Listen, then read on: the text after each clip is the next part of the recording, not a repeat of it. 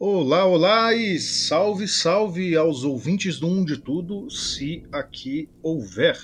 Antes de tudo, vamos a um disclaimer. Ontem, infelizmente, tive que furar a grande sequência, longuíssima sequência de podcasts que eu vinha lançando. É, basicamente, eu tive problemas técnicos com o computador e ele não quis renderizar nem por decreto. Então, Vamos tentar compensar com algumas coisas no futuro, mas por hoje é o que temos. Considerem que essas notícias são referentes ao dia de ontem. E no dia de amanhã vou tentar cobrir tanto a quarta-feira como a quinta-feira. Feito aqui o aviso e o pedido de desculpas, vamos ao átimo de hoje. Em entrevista no Roda Viva da última segunda, o sambista Martinho da Vila, um dos maiores nomes da música popular brasileira, foi perguntado, pasmem, sobre o aumento da presença das milícias na escola de samba do Rio de Janeiro. A abordagem gerou uma discussão sobre questionamentos feitos a artistas negros em torno de questões sociais que não fariam parte de suas obras. Vera Magalhães, autora da pergunta, já havia causado certo rebuliço nas redes ao perguntar ao rapper Emicida, no mesmo programa, se o estilo musical não era condescendente com o crime organizado. A repetição de uma pergunta, no mínimo, para dizer um mínimo indelicada, para Martinho da Vila, ao perguntar sobre as relações entre escolas de samba e a milícia, parece e como foi apontado por diversos intelectuais, uma tentativa reiterada de associar a cultura negra ao crime. E em se tratando de vilipêndio da cultura negra brasileira, a Fundação Cultural Palmares abriu na manhã dessa terça-feira, último dia 17, um concurso para substituir a logomarca da instituição. Hoje, o instituto é representado pelo Machado de Xango. A instituição diz buscar um símbolo que, abre aspas, remeta única e exclusivamente à nação brasileira segundo descrição do edital.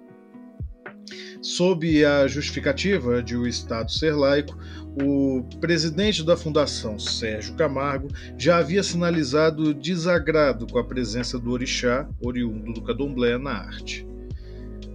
Há alguns meses ele tuitou: O logotipo da Palmares sempre me desagradou, mas eu achava que era uma palmeira estilizada, santa ingenuidade. Não é ingenuidade, senhor Sérgio Camargo. Isso tem outro nome. Desde que assumiu o comando da fundação, Camargo trava uma cruzada ideológica. Em junho deste ano, como já apontado em texto no blog Onde Tudo, ele anunciou o expurgo de livros do acervo da instituição considerados esquerdistas ou imorais. Entre a lista estavam autores como Marx, Engels e Lenin e vários outros nomes da literatura e da pesquisa nacional. Enquanto isso, no Afeganistão, o grupo extremista talibã retoma o poder e reinicia um regime que é conhecido como um dos maiores perpetradores de violações de direitos humanos na região do Oriente Médio. Os residentes do país estão preocupados e com razão com o retorno dos insurgentes. E nesta terça-feira, o escritor afegão-americano Khaled Hosseini, autor de livros de sucesso como O Caçador de Pipas, deu uma entrevista à BBC comentando sobre a situação em seu país. Abre aspas. Os afegãos conhecem os talibãs, recordam o que aconteceu da última vez que chegaram ao poder e têm motivos para ter medo. Segundo o autor, os Estados Unidos deveriam aceitar refugiados, e ainda afirmou que Joe Biden não tem demonstrado empatia pela situação dos seus conterrâneos. Este foi o Atmo, o podcast diário, ou quase isso, do blog Um de Tudo. Se você acompanha os textos no blog ou ouve este podcast, considere apoiar o projeto através do nosso Pix, que está na descrição.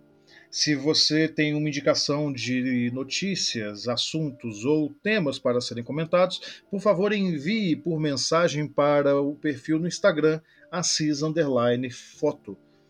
É, do jeito que escreve, bem facinho, e uma vez entrando em contato por lá, você recebe aqui um abraço do seu mais novo amigo.